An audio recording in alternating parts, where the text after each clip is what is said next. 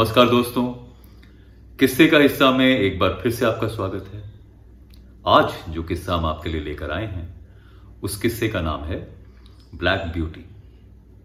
और एक बात और। इस बार हम आपको पहाड़ों से दूर, वादियों से दूर, देश की राजधानी दिल्ली की सड़कों पर लेकर आ रहे हैं। तो चलिए बनिए इस किस्से का हिस्सा और जुड़िए सफ़र में हमारे साथ।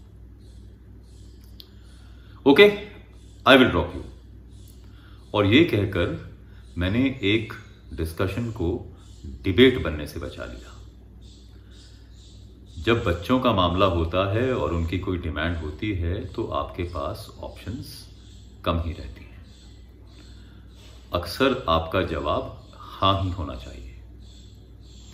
तो फ्राइडे की रात थी, हम सब डिनर साथ में कर रहे थे, जब मेरी डॉटर वाणी ने मुझसे कहा कि कल मेरी प्ले डेट है।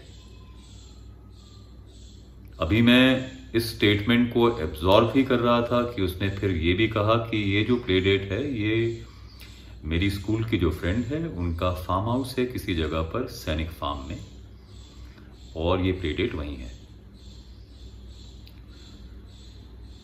तो ये दोनों जो खबर थी, ये परेशान करने वाली थी मेरे लिए।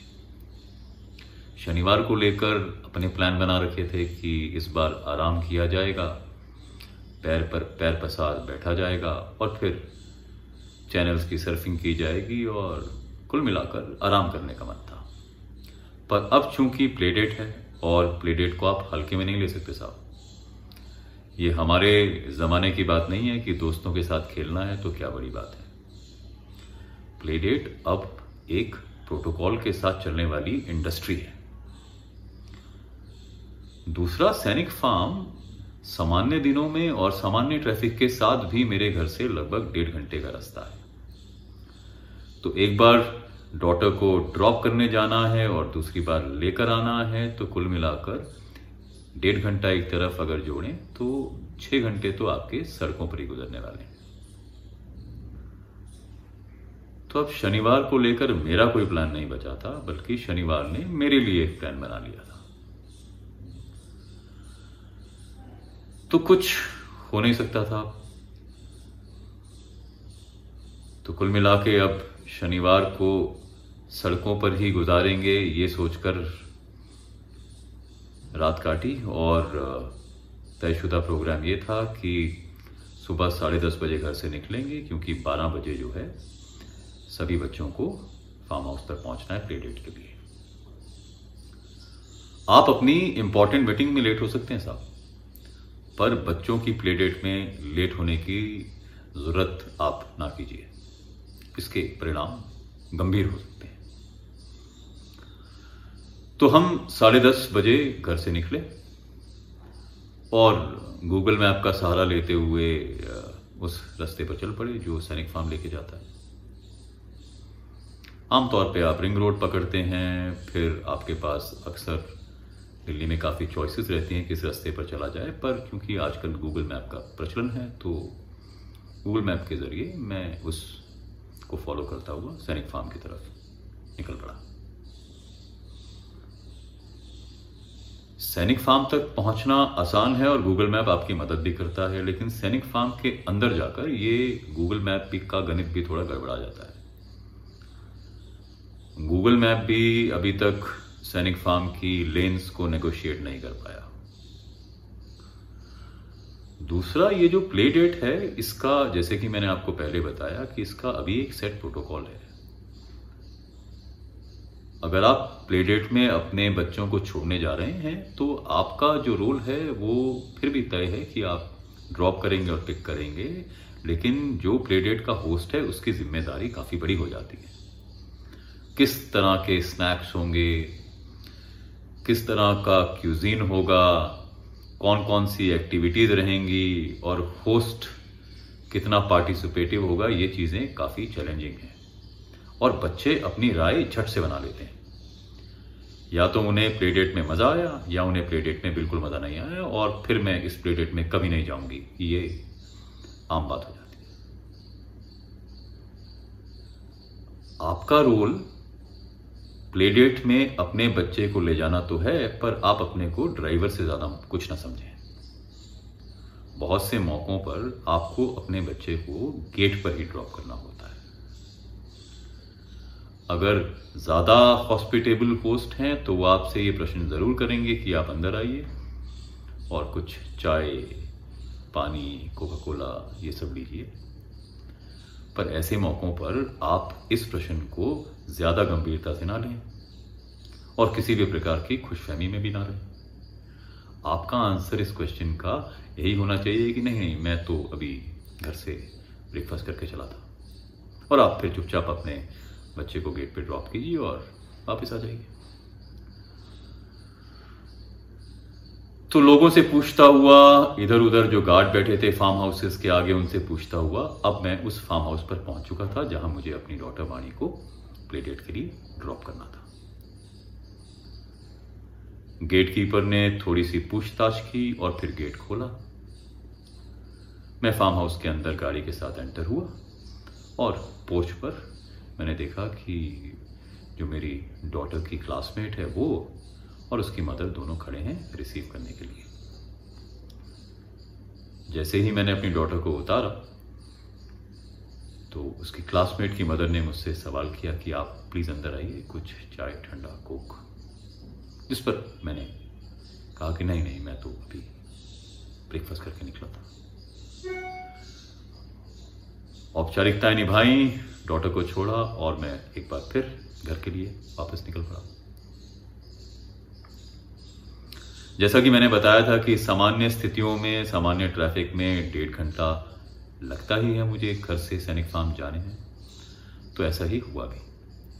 हालाँकि जाते समय मैं थोड़ा टाइम पर पहुँच गया। आती बार मुझे हल्का फुल्का ट्रैफ़िक मिला, जिससे डेढ़ घंटा बढ़ के दो घंटा हुआ। पर फिर भी मैं घर पहुँचा। अब ज़्यादा कुछ करने को था नहीं, क्योंकि पूरे दिन के प्लान की धजियाँ तो पहले उड़ ही चुकी थी। तो मैं सुस्ताता रहा लंच किया और इधर उधर कुछ टीवी पर देखने की कोशिश करता रहा, मन बहलाता रहा, क्योंकि मुझे मालूम था कि अगर मुझे साढ़े छः बजे अपनी डॉटर को पिक करना है तो उसके लिए मुझे कम से कम चार बजे तो निकलना ही पड़ेगा। तो मेरे पास कुछ खास समय था भी नहीं।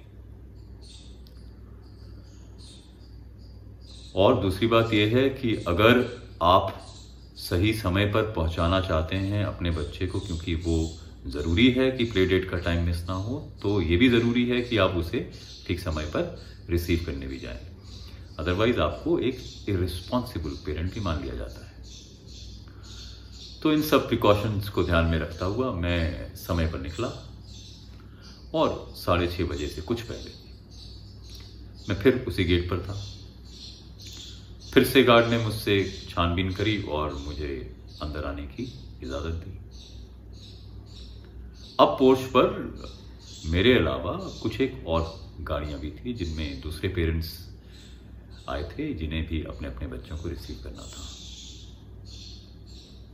देखिए, आपके लिए समय पर पहुँचना ज़रूरी है, क्योंकि अदरवाइज़ आपको रिस्पॉन्सिबल मान लिया जाता है, पर तयशुदा समय पे बच्चे बाहर निकलेंगे, इसकी कोई जिम्मेवारी नहीं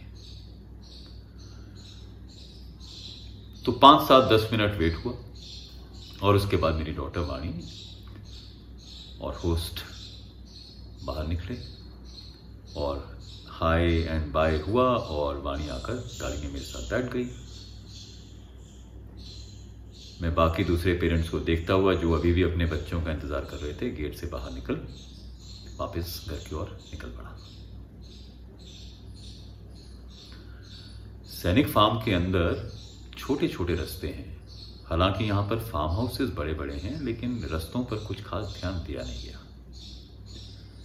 बहुत से मौक़ों पर अभी भी इसे इलीगल कॉलोनी की तरह देखा जाता है। हालाँकि बहुत से अटेम्प्ट हुए हैं इसे लीगलाइज करने के, पर इस सब के चलते एक्सटर्नल इंफ्रास्ट्रक्चर पर खास काम हुआ नहीं।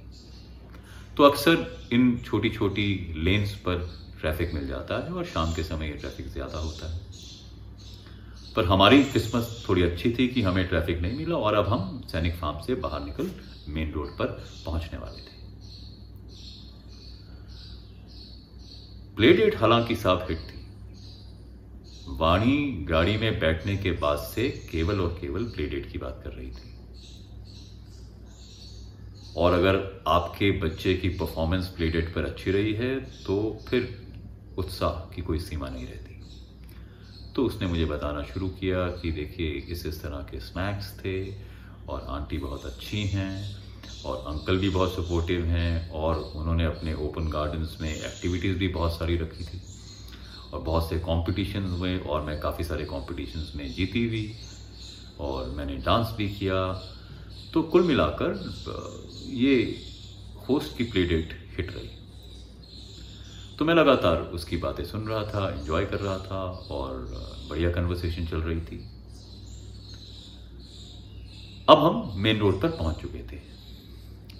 तो जो लोग दिल्ली जानते हैं, दिल्ली की सड़कों को जानते हैं, दिल्ली के इलाकों से परिचित हैं, वो ये जानते हैं कि आप अगर सैनिक फार्म से बाहर आते हैं तो अगर आप रिंग रोड पर आना चाहते हैं तो फिर आप लेफ़्ट लेके महरोली की तरफ़ जा सकते हैं। सैनिक फार्म से वापस आने के लिए आ, मेरे घर के लिए या तो मैं साकेत से होता हुआ शिवालिक से होता हुआ फिर रिंग रोड पर पहुँचता या सीधे कुतुब मीनार जा फिर वहाँ से दाएँ हाथ पर मुड़कर और बिंदु मार्ग पर आकर मैं रिंग रोड को ज्वाइन कर सकता था। तो मुझे ये लगा कि क्योंकि वीकेंड है और वीकेंड पर साकेत और मालवीय नगर का इलाका अक्सर भीड़ भड़क का मिल जाता है वहाँ क्योंकि काफ़ी सारे मॉल्स हैं और वीकेंड पर काफ़ी खासी भीड़ रहती है शॉपिंग करने वालों का भी तांता रहता है। तो मैंने ये मन बनाया कि मैं सीधा चलता हूँ और कुतुब मीनार से राइट लेके फिर रिंग रोड की तरफ़ जाया जाएगा। और मुझे लगा ये डिसीज़न ठीक भी है। तो मैं चलने लगा, सैनिक फार्म से निकल लेफ़्ट पे अपार्टमेंट्स हैं, उनको पार किया, फिर आगे चलकर साकेत का मेट्रो स्टेशन है, उसको क्रॉस किया और अब मैं लगभग उस रेड लाइट पर पहुँचने वाला था जहाँ से आप राइट लेते हैं, जो कि कुतुब मीनार जहाँ से दिखने लगता है और आपको राइट लेना पड़ता है रिंग रोड पर जाने के लिए अरबिंदो मार्ग ज्वाइन करने के लिए। अभी करीबन मैं उस रेड लाइट से 400 या 500 मीटर की दूरी पर था कि मुझे यह लगा कि काफ़ी लंबा जैम है मेरे आगे।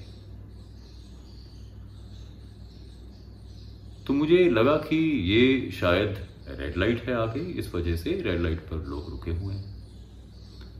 और आजकल रेड लाइट को लेकर आपको ज़्यादा टेंशन रहती नहीं, क्योंकि सभी रेड लाइट पर आजकल टाइमिंग मीटर लग गया है। तो लोग थोड़े पेशेंट हो गए हैं।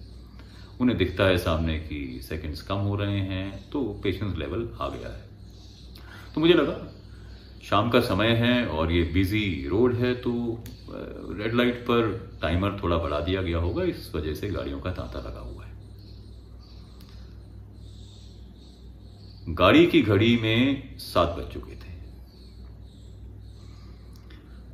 ये नवंबर महीने की बात है और मौसम जो था वो काफ़ी खुशनुमा था तो आपको ऐसे में बिना इसी के भी गाड़ी में मज़ा आता है। तो आप इंजॉय करते हैं, आपको खास बुरा नहीं लगता अगर आपको रुकना पड़ा है या थोड़ी देर इंतज़ार कर रहे हैं आप रेड लाइट पर। इस बीच वाणी की बातचीत अब थोड़ी कम हो गई थी क्योंकि पूरे दिन भर प्ले डेट में पार्टिसिपेट करने के बाद अब वो थक चुकी थी। लंबा सफ़र था, पहले घर से सैनिक फार्म आए, फिर दिन भर खेले और अब वापस जा रहे हैं तो उसे धीरे धीरे नींद आने लगी थी। मैंने एक बार फिर गाड़ी में लगी घड़ी की तरफ़ देखा तो मुझे लगा कि तीन या चार मिनट हो चुके हैं सात चार के करीब समय हो गया तो मुझे अब थोड़ी हैरत हो रही थी कि ये तो एक्सपेक्टेशन से थोड़ी ज़्यादा बड़ी रेड लाइट है, पर फिर भी मैंने हौसला रखा हुआ था और आसपास अब गाड़ियों का अंबार लगा हुआ था। मुझे सामने भी गाड़ियों की लंबी कतार दिख रही थी और मैंने रियर व्यू में देखा तो पीछे भी काफ़ी सारी गाड़ियाँ थी। मैंने गाड़ी में रखी यूएसबी चिप निकाली, जिसमें नए गाने कुछ लोड किए हुए थे और मैंने सॉन्ग लगा के सॉन्ग सुनना शुरू किया। मुझे लगा कि शायद अभी अगले एक दो मिनट में रेड लाइट ग्रीन हो जाएगी और हमें निकलने का मौका मिल जाएगा तो तब तक म्यूज़िक सेट कर लिया जाए। अभी गाना शुरू ही हुआ था कि मुझे ऐसा लगा कि पीछे से सायरन की बहुत तेज आवाज़ आ रही